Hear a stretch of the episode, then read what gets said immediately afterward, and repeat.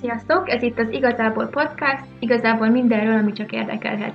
Lesz szó különböző filmekről, sorozatokról, ezekhez kapcsolódó teóriákról, illetve versekről, regényekről és novellákról is. Vágjunk is bele! Sziasztok! Ez itt az Igazából Podcast, igazából mindenről, ami csak érdekelhet. A mai napon Szabó Magdáról fogunk beszélni, egészen pontosan a Katalin utca című regényéről, amit nemrég olvastam, és nagyon nagy hatással volt rám, ezért úgy gondoltam, hogy tudnék belőle készíteni nektek egy kicsit hosszabb, elmagyarázós podcastot, amiben kifejtem a véleményet arról, hogy miért, miért szeretem ennyire nagyon Szabó Magdát, mert az utóbbi időben vagy három-négy könyvet olvastam el tőle, és mindegyik szuper volt.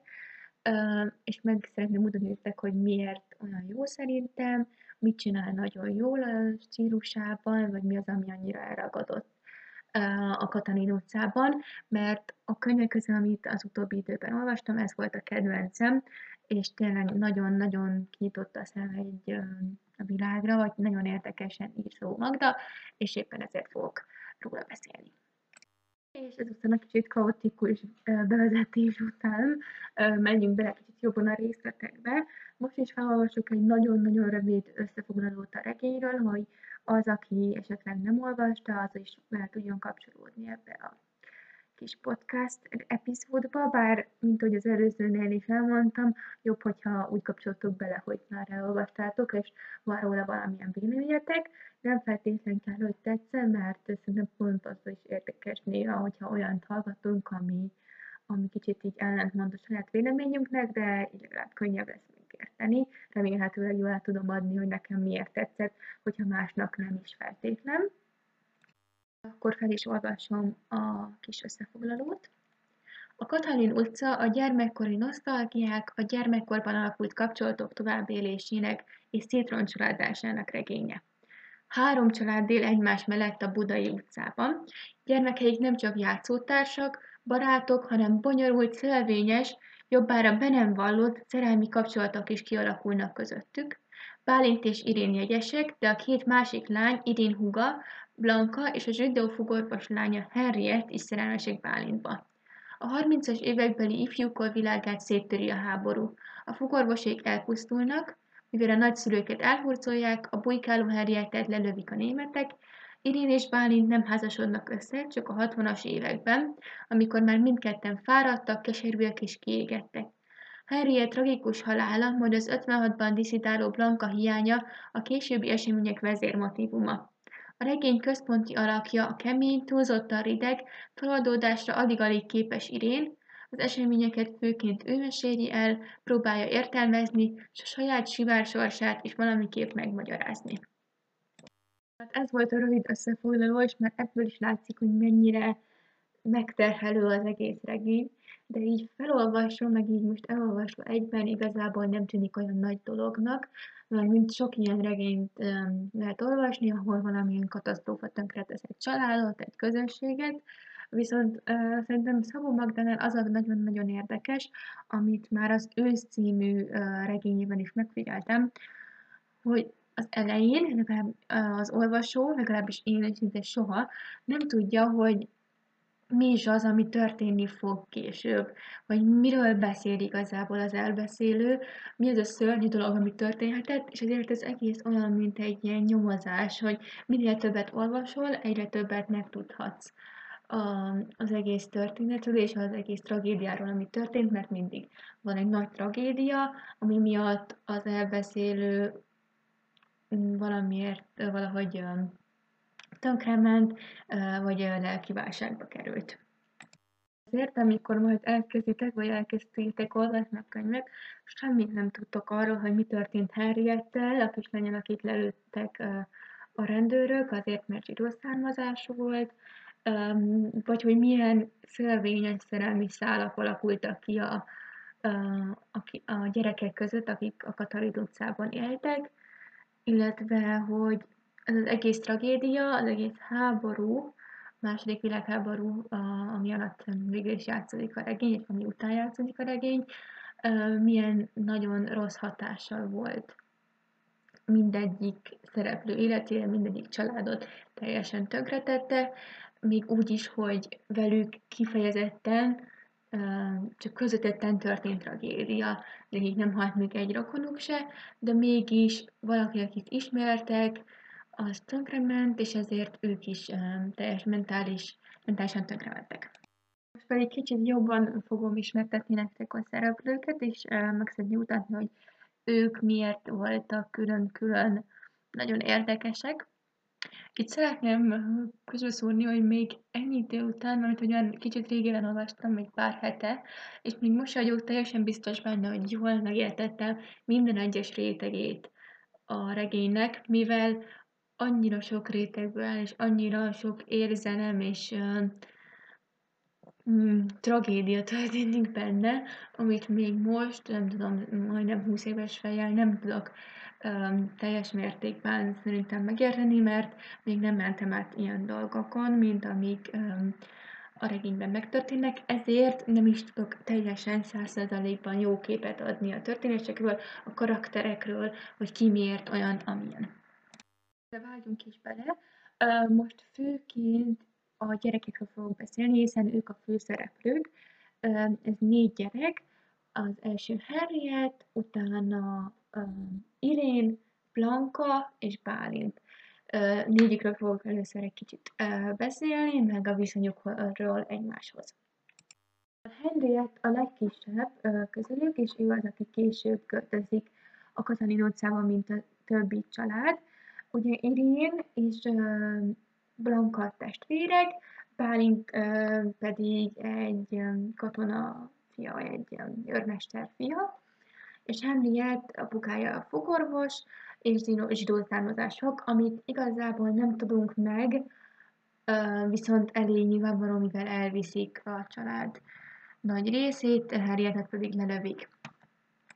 Henriett tehát a legkisebb négyük közül, és a legügyetlenebb is ezáltal, először nagyon nehezen szakik meg a többiek között, viszont mind mindenki egészen nagyon megszereti.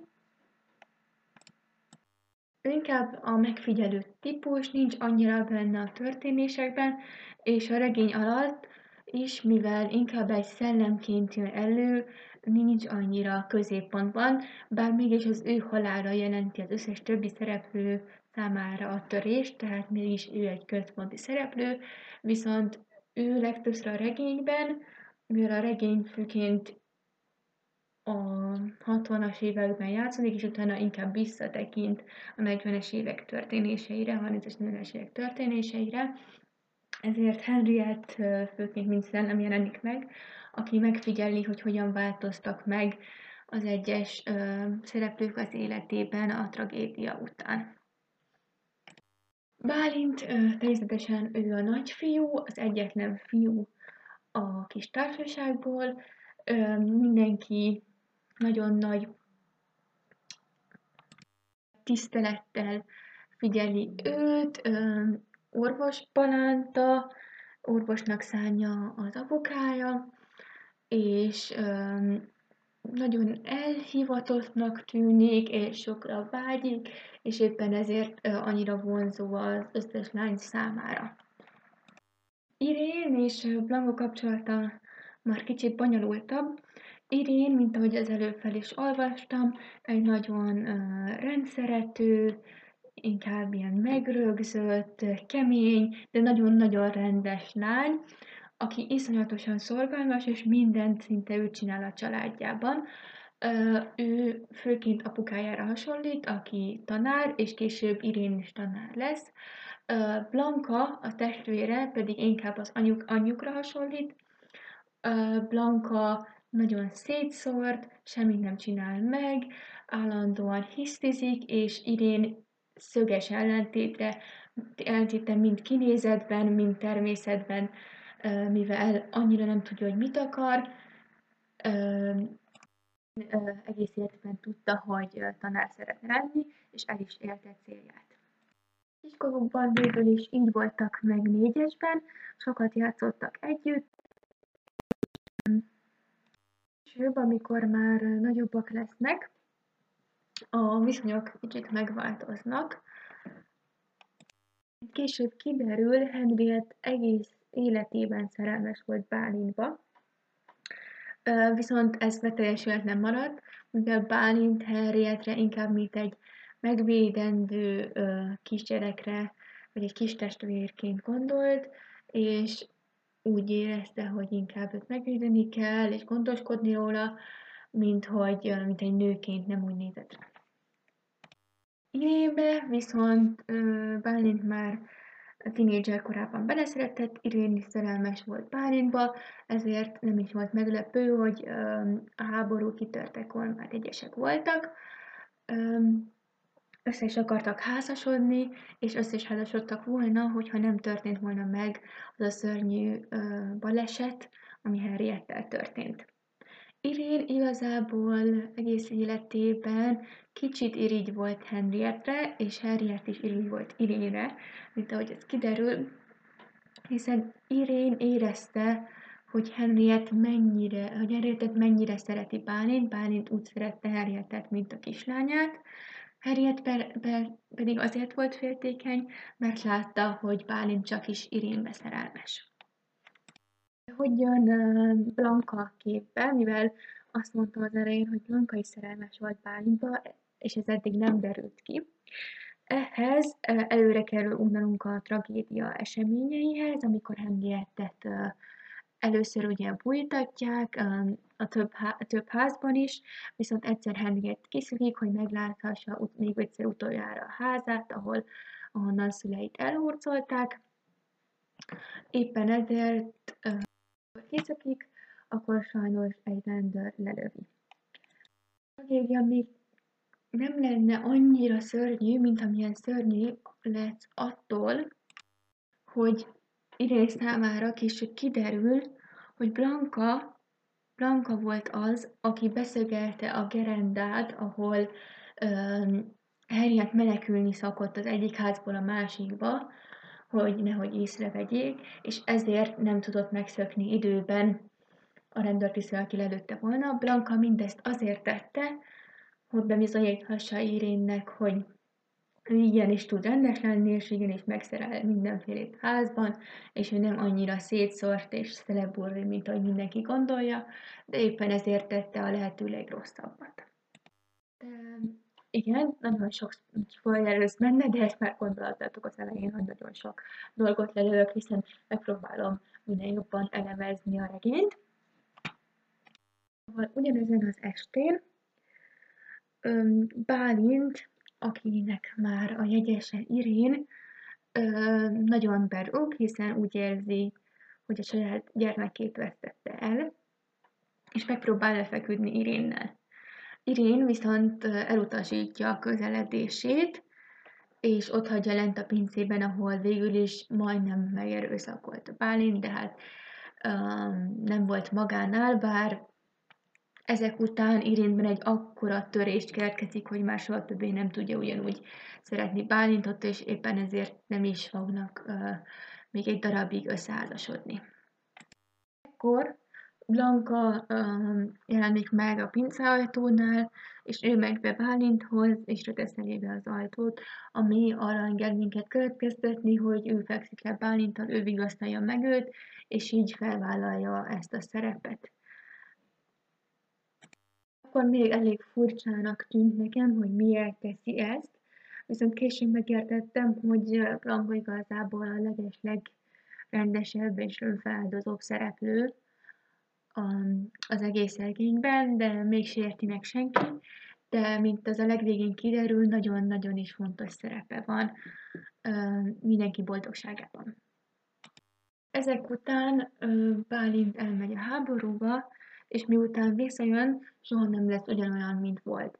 Ez mégis megmutatja azt, hogy milyen traumáikat szenvedett, szenvedtek a katonák mind az első, mind a második világháborúban, és hogy milyen szörnyű is a háború, de hát ezt nem kell elég ö, sokat ö, hangsúlyoznom, hiszen az egész regény ezt mutatja be, hogy a háború minden egyes ö, egy teljesen átlagos ember életét is tönkreteszi, ugyanúgy, ahogy az ötödik pecsétben is ezt hallhattuk, csak egy teljesen másik szemszögből, és teljesen más volt az egész bemutatva nekünk.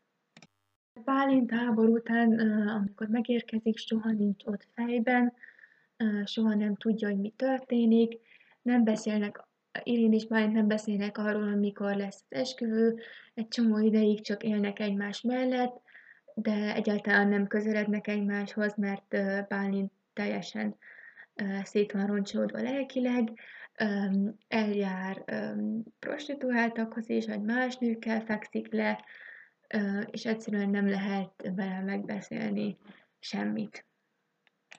Utána Irénnek egyszer csak elege lesz, és Bálint és Irén szakít is, viszont Blanka itt egy nagyon fontos dolgot csinál, mivel úgy érzi, hogy Irént Bálint becsapta, és nagyon-nagyon megbántotta, és Blanka nagyon imádja a testvérét, ezért, mivel ugyanabban a kórházban dolgoznak, feljelenti, azt mondja, hogy Bálint uh, kenőpénzt fogadott el az egyik betegétől, és így Bálintot ki is rúgják, és uh, van ellen egy fegyelmi eljárás, és elhelyezik egy uh, nagyon kis faluba ott praktizálhat tovább.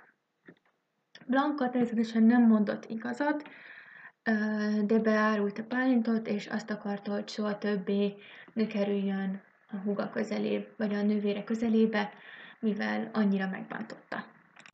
Én közben hozzámegy valaki máshoz, aki egy teljesen normális ember, azt hiszem egy mérnök, ahogy emlékszem, viszont egyik családtag se tudja bevenni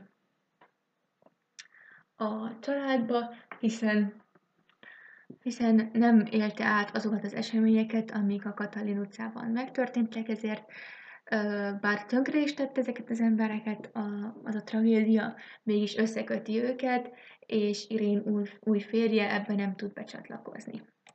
Blankáról közben kiderül, hogy mit tett, és hogy miért küldték el Bálintot, és ezért uh, mindenki megharagszik rá, Irén és a két szülő is, um, és ki is tagadják a családból. Irén apja soha többé nem beszél uh, Blankával, uh, teljesen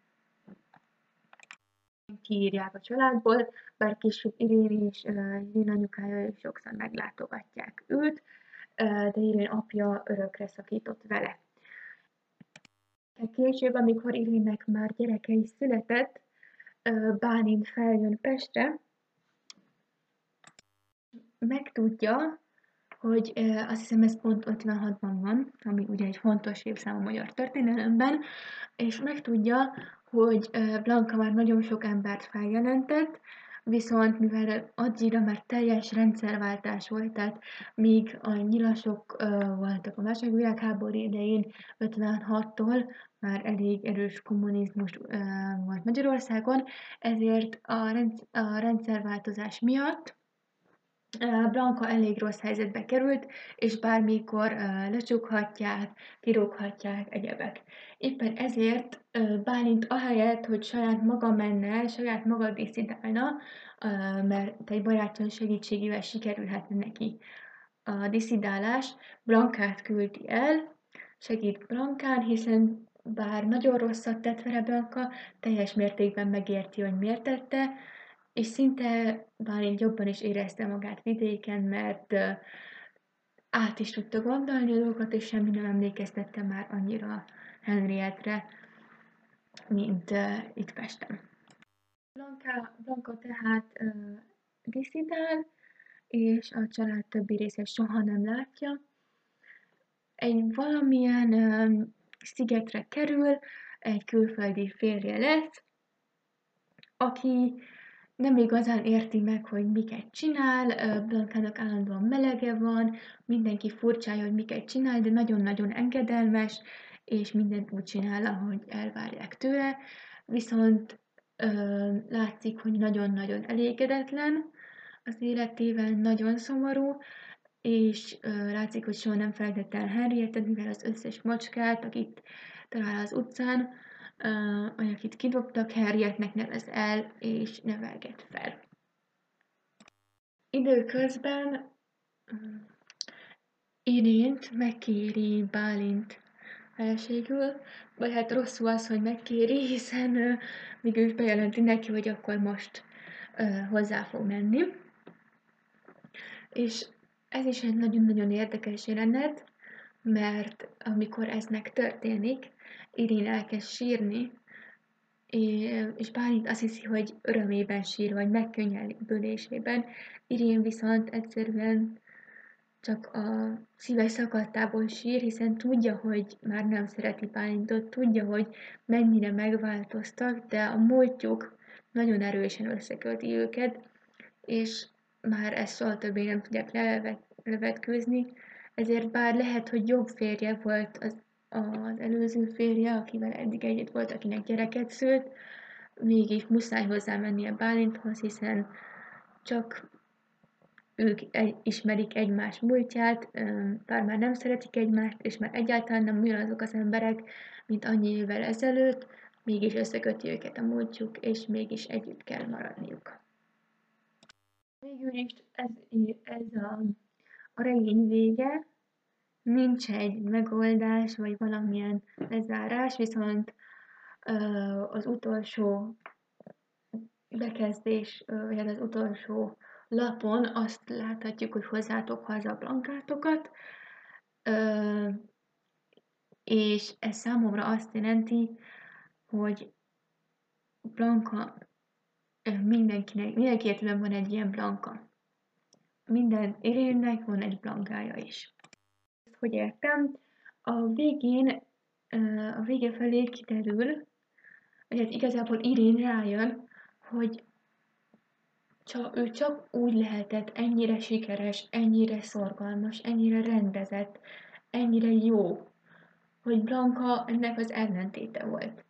Blanka hisztis volt, Blanka rendezetlen, Blanka lusta, kiabálós, rossz végül is.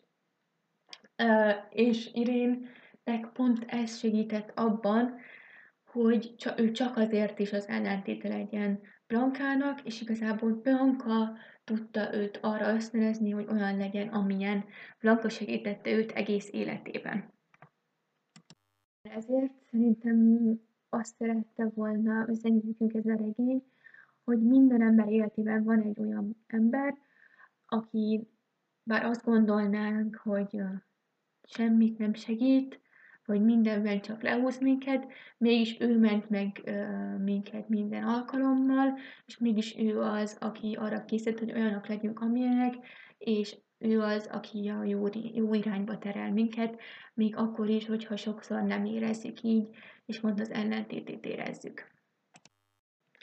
Összességében, tehát ez a regény úri, nagyon-nagyon sok mindenről beszél, annyi mindenről, amit még egyáltalán ki nem fejtettem, még meg sem említettem, nagyon-nagyon sok uh, mély téma uh, van benne, de nagyon-nagyon erősen bemutatja a testvéri kötelék lényegét, a szerelmeket, a az emberi viszonyok mindenféle, a barátság fontosságát, a gyerekkor fontosságát, mert ez nagyon sok mindent meghatároz, és nagyon sok impresszió ér minket olyankor, és um, nagyon nehéz le is levetkőzni gyerekkort, vagy elfelejteni, illetve megmutatja, hogy milyen szörnyű a háború, és hogy minden ember életében van beleférkőzik, minden ember életébe beleférkőzik a háború, és um, már mennyire próbáljuk elkerülni,